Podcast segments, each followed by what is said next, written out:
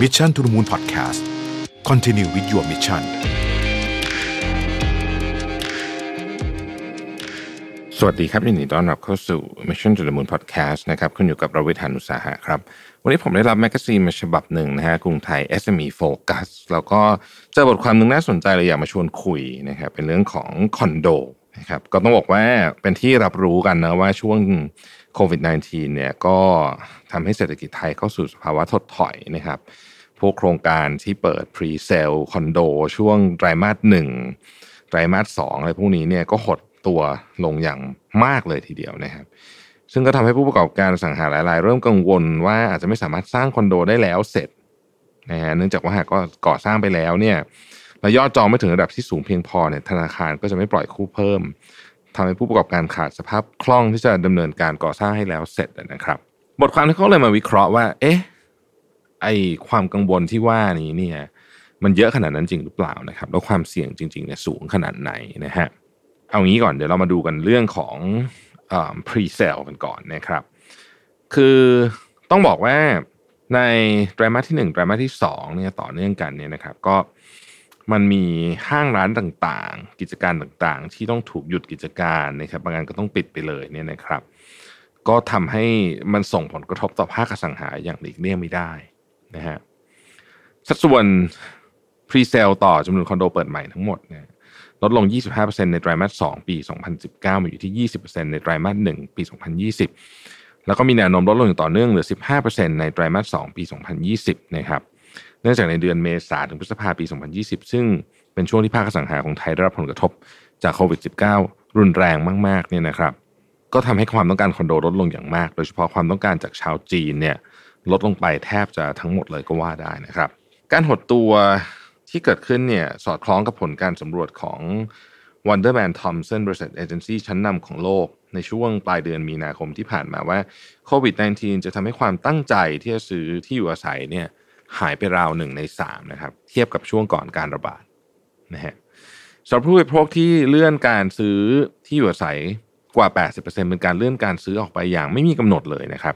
คือในในในการเลื่อนการซื้อทั้งหมดเนี่ยมีแค่ 20%เท่านั้นเองที่เลื่อนไปเราก็บอกว่าเออปีหน้าจะซื้อ แต่ว่าอีก 80%เนี่ยก็คือเลื่อนออกไปอย่างไม่มีกำหนดเลย โดยกลุ่มตัวอย่างที่มีรายได้น้อยกว่า 40,000 บาทต่อเดือนเนี่ยให้เหตุผลว่าจำเป็นจะต้องให้ความสำคัญกับสินค้า ที่จำเป็นต่อการดำรงชีวิตก่อนเป็นอันดับแรกนะครับ ในขณะที่เหตุผลของกลุ่มที่มีรายได้มากกว่า 40,000 บาทต่อเดือนเนี่ยการเลื่อนก็คือว่าดูความคุ้มค่าของการลงทุนนะฮะซึ่งช่วงนี้ก็ดูจะอาจจะไม่ค่อยคุ้มค่าสักเท่าไหร่นักนะครับทีนี้คอนโดก็มีหลายแบบนะความเสี่ยงก็แตกต่างกันออกไปนะครับ เราก็ต้องมาดูว่าคอนโดประเภทไหนที่มีความเสี่ยงสูง ประเภทไหนที่มีความเสี่ยงต่ำนะฮะโครงการคอนโดเปิดใหม่ในช่วงครึ่งปี 2019เนี่ยมีแนวโน้มที่ต้องเผชิญกับความเสี่ยงด้านการก่อสร้าง มากกว่าคอนโดที่เปิดตัวในครึ่งแรกของปี ซึ่งเราจะสร้างเสร็จไปพอสมควรแล้วหากเทียบกับระยะเวลาสร้างคอนโด ซึ่งคอนโดหนึ่งเนี่ยนะฮะเอาแบบปกตินะครับ ก็เฉลี่ยสร้างอยู่มาสัก 2 ปีนะครับคอนโดที่เปิดตัวในช่วงครึ่งหลังของปี 2019 เนี่ยต้องเผชิญหน้ากับความต้องการซื้อคอนโดที่ลดลงตามที่ได้กล่าวไปในข้างต้นแล้วเนี่ยนะครับซึ่งอาจจะทำให้ developer เนี่ยไม่สามารถสร้างยอดจองได้มากพอที่สถาบันสถาบันการเงินจะพิจารณาปล่อยกู้ให้เพิ่มเติม และเมื่อโครงการที่กำลังพัฒนาเกิดปัญหาขาดสภาพคล่อง การก่อสร้างต่างๆ ก็มีโอกาสหยุดชะงงักนะครับประเด็นที่น่าสงสัยต่อคือคอนโดที่เปิดตัวในช่วงไตรมาสที่ 3 และ 4 ของปี 2019 มีเท่าไหร่นะฮะเราก็อยู่ในทำเลไหนสำหรับคอนโดเนี่ยทำเลเป็นเรื่องที่สำคัญจริงๆนะฮะข้อมูลจากแอเรียนะครับระบุว่าคอนโดที่เปิดตัวใหม่ในครึ่งปีหลังของปี 2019 เนี่ยมีจำนวนทั้งหมด 32,300 ยูนิตโดยเกือบ 60%มี developer ที่จดทะเบียนในตลาดหลักทรัพย์นะฮะเป็น listed company นะฮะ อีก 40%ถูกพัฒนาโดยบริษัทที่เป็น non listed นะครับทั้งนี้ segment ที่ developer เลือกพัฒนามากที่สุดคือกลุ่มราคาไม่เกิน 1 0 0 0 0 0บาทต่อตารางเมตร โดยมีจำนวนมากถึง 71%หรือว่า 23,000 ยูนิตนะครับซึ่งอยู่ในทำเลรอบๆตัวเมืองเช่นบางนา สมุทรปราการธนบุรี รัชดาลาดพร้าวพระรามสองเพชรเกษมเป็นหลัก กลุ่มระดับราคาที่สูงขึ้นมาเหลืออีกประมาณ 9,300 ยูนิตนะครับซึ่งส่วนใหญ่ก็จะ ถูกพัฒนาอยู่ในตัวเมืองนะครับระดับสูงก็คือเกิน 1 0 0 0 0แบาทต่อตารางเมตรนะครับ ซึ่งเวลาเราดูอย่างนี้ปุ๊บเนี่ยนะฮะเราก็ต้องมาดูว่าความเสี่ยงเป็นยังไงนะฮะคำถามก็คือว่าสร้างไม่เสร็จแบบทิ้งร้าง แต่ว่าหรือสร้างไม่เสร็จแบบสร้างล่าช้าเนี่ยทางไหนเป็นไปได้มากกว่ากัน เพราะว่ามันดูอันตรายต่างกันเยอะพอสมควรนะครับ จริงๆคำถามนี้เป็นคำถามสำคัญสำหรับทุกคนเลยนะครับว่าสถานการณ์ความต้องการซื้อคอนโดที่ลดลงอย่างมากแบบนี้เนี่ย ตัว developer เองเนี่ยส่วนใหญ่จะเลือกจัดการกับคอนโดที่เปิดตัวไปแล้วในครึ่งหลังของปี 2019 และหลังจากนั้นยังไงนะครับ ทางกรุงไทย Economic Insight เนี่ยก็มองว่านะฮะทางเลือกในการทิ้งโครงการแล้วปล่อยให้กลายเป็นอาคารร้างไปเลยเนี่ยค่อนข้างเป็นไปได้ยาก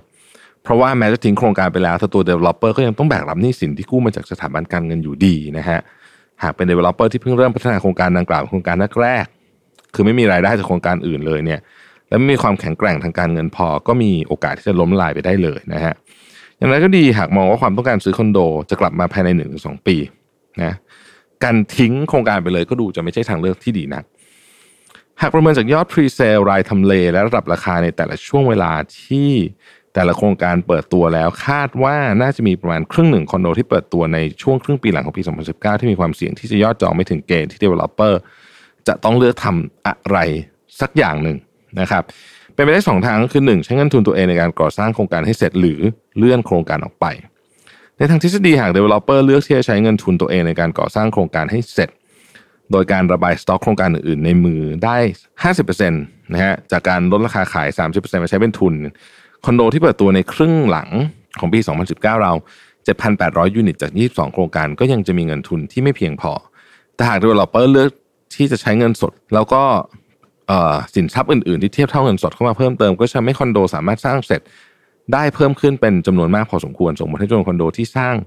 ไม่เสร็จหรือมีความเสี่ยงที่จะสร้างไม่เสร็จเนี่ยเหลือประมาณ 5,600 ยูนิตจาก 15 โครงการ ซึ่งคิดเป็นสัดส่วน 7%ของคอนโดที่เปิดใหม่ทั้งหมดในปี 2019 เท่านั้นเองนะครับ อย่างไรก็ดีทางเรื่องนี้ในความเป็นจริงมักไม่ค่อยมีคนทำกันนะฮะเนื่องจากการใช้เงินทุนทั้งหมดในการพัฒนาโครงการในช่วงที่กำลังชะลอตัวเป็นความเสี่ยงต่อสภาพคล่องของ developer อย่างมาก และอย่างที่ทราบกันนะครับธุรกิจอสังหานี่สภาพคล่องนี่ คือเรื่องที่สำคัญที่สุดนะฮะเราจึงว่าจะเห็นการระบายสต็อกเพื่อเสริมสภาพคล่องมากกว่านะครับ อย่างในกรณีของแสนซิรินะฮะที่มีแคมเปญที่มาออกมาระบายคอนโดพอสมควรเนี่ยสิ่งที่เราเห็นที่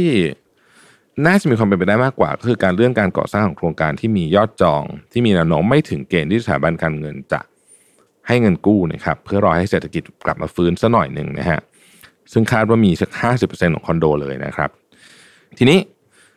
แม้ว่าการเลื่อนการก่อสร้างจะส่งผลให้โครงการดังกล่าวใช้เวลาก่อสร้างที่นานขึ้นกว่าปกติจนทำให้ developer ต้องเสียค่าใช้จ่ายต่างๆนะฮะแต่ว่าก็ดูแล้วเนี่ยก็อาจจะเป็นเพียงทางเลือกที่น่าจะเหมาะสมมากที่สุด เราเคยเห็นว่าบางโครงการมันใช้เวลาสร้างนานจริงๆนะครับแล้วก็ในที่สุดก็กลับมาก่อสร้างเสร็จก็มีอย่างเช่น Noble เพลินจิต นะฮะที่เจอปัญหาของการขออนุญาตก่อสร้าง อาจจะเป็นคนละสาเหตุกัน ใช้เวลาการก่อสร้างถึง 6 ปีนะครับตั้งแต่ปี 2011 ไปเสร็จเอาปี 2017 นะฮะซึ่งนานกว่าคอนโดทั่วไปถึง 2-3 เท่านะครับแต่ว่าด้วยทำเลที่ดีนะฮะปัจจุบันนี้ Noble เพลินจิตเนี่ยทำการโอนไปแล้ว 88%ของโครงการนะครับบทสรุปของเรื่องนี้เป็นไงนะฮะในกรุงไทย Economic Insight ก็บอกว่า แม้ว่าการระบาดของโควิด -19 เนี่ยจะทำให้ความต้องการคอนโดของทั้งตลาดสุดลงอย่างฉับพลัน ซึ่งก็แน่นอนว่าคนที่อยู่ในวงการนี้ก็คงจะกังวล แต่ว่าเรามาวิเคราะห์ว่าความต้องการซื้อของผู้บริโภคเนี่ยน่าจะกลับมาภายในระยะเวลา 1-2 ปี ถ้าเกิดไม่มีเหตุการณ์อะไรไม่คาดฝันมากกว่านี้อีกนะครับ ดังนั้นในระยะอันใกล้เนี่ยเราจะได้เห็น developer จำนวนมากที่กำลังพัฒนาโครงการคอนโดที่ยังมียอดจองไม่ดีนัก ใช้กลยุทธ์เลื่อนการก่อสร้างเป็นหลักนะฮะเพื่อรักษากระแสเงินสดของตัวเองไว้ ในช่วงที่ความต้องการซื้ออย่างชะลอตัวนะครับจะทิ้งไอ้ครั้นจะทิ้งไปเลยเนี่ยก็น่าจะยากสักหน่อยนะฮะคือเลื่อนดีกว่า อย่างไรก็ดี developer ต้องมีวิธีการสื่อสารให้ผู้ซื้อทราบว่าการก่อสร้างจะมีความล่าช้าออกไป ไม่ใช่สร้างไม่เสร็จ เพราะอันนี้เนี่ยคนที่จองไปแล้วนะฮะก็จะมีความกังวลใจเป็นอย่างมาก และมีวิธีวิธีการบริหารจัดการกับผู้ซื้อที่ไม่สามารถเข้าอยู่ได้ตามสัญญาหากการก่อสร้างล่าช้าออกไป เช่น การเช่าที่อยู่อาศัยในระดับราคาและทำเลทำเลใกล้เคียงกัน เพื่อให้ผู้ซื้ออยู่อาศัยเป็นการชั่วคราวไปก่อนนะครับ หรือว่ามีการชดเชยเป็นเรื่องอื่นไปแทนเป็นต้นเนี่ยนะครับนอกจากนี้ Developer ควรปรับปรุงรูปแบบการพัฒนาคอนโดใหม่ๆ ให้สอดคล้องกับพฤติกรรมการอยู่อาศัยของผู้บริโภคที่อาจเปลี่ยนไป เช่น แนวโน้มความต้องการห้องพักที่มีขนาดใหญ่ขึ้น เพื่อรองรับการ work from home หรือการให้ความสำคัญกับเรื่องความปลอดภัยและสุขภาพมากขึ้น ซึ่งนำไปสู่การออกแบบพื้นที่ส่วนกลาง ให้ตอบโจทย์ ความเป็นส่วนตัวของผู้ใช้มากขึ้นนะครับ อย่างเช่นการมีพวก co-working space หรือว่า co-cooking space ที่เราเห็นในหลายโครงการในยุคหลังๆนี้เป็นต้น ขอบคุณที่ติดตาม Mission to the Moon Podcast และขอบคุณข้อมูลจากกรุงไทย SME Focus นะครับ สวัสดีครับ Mission to the Moon Podcast Continue with your mission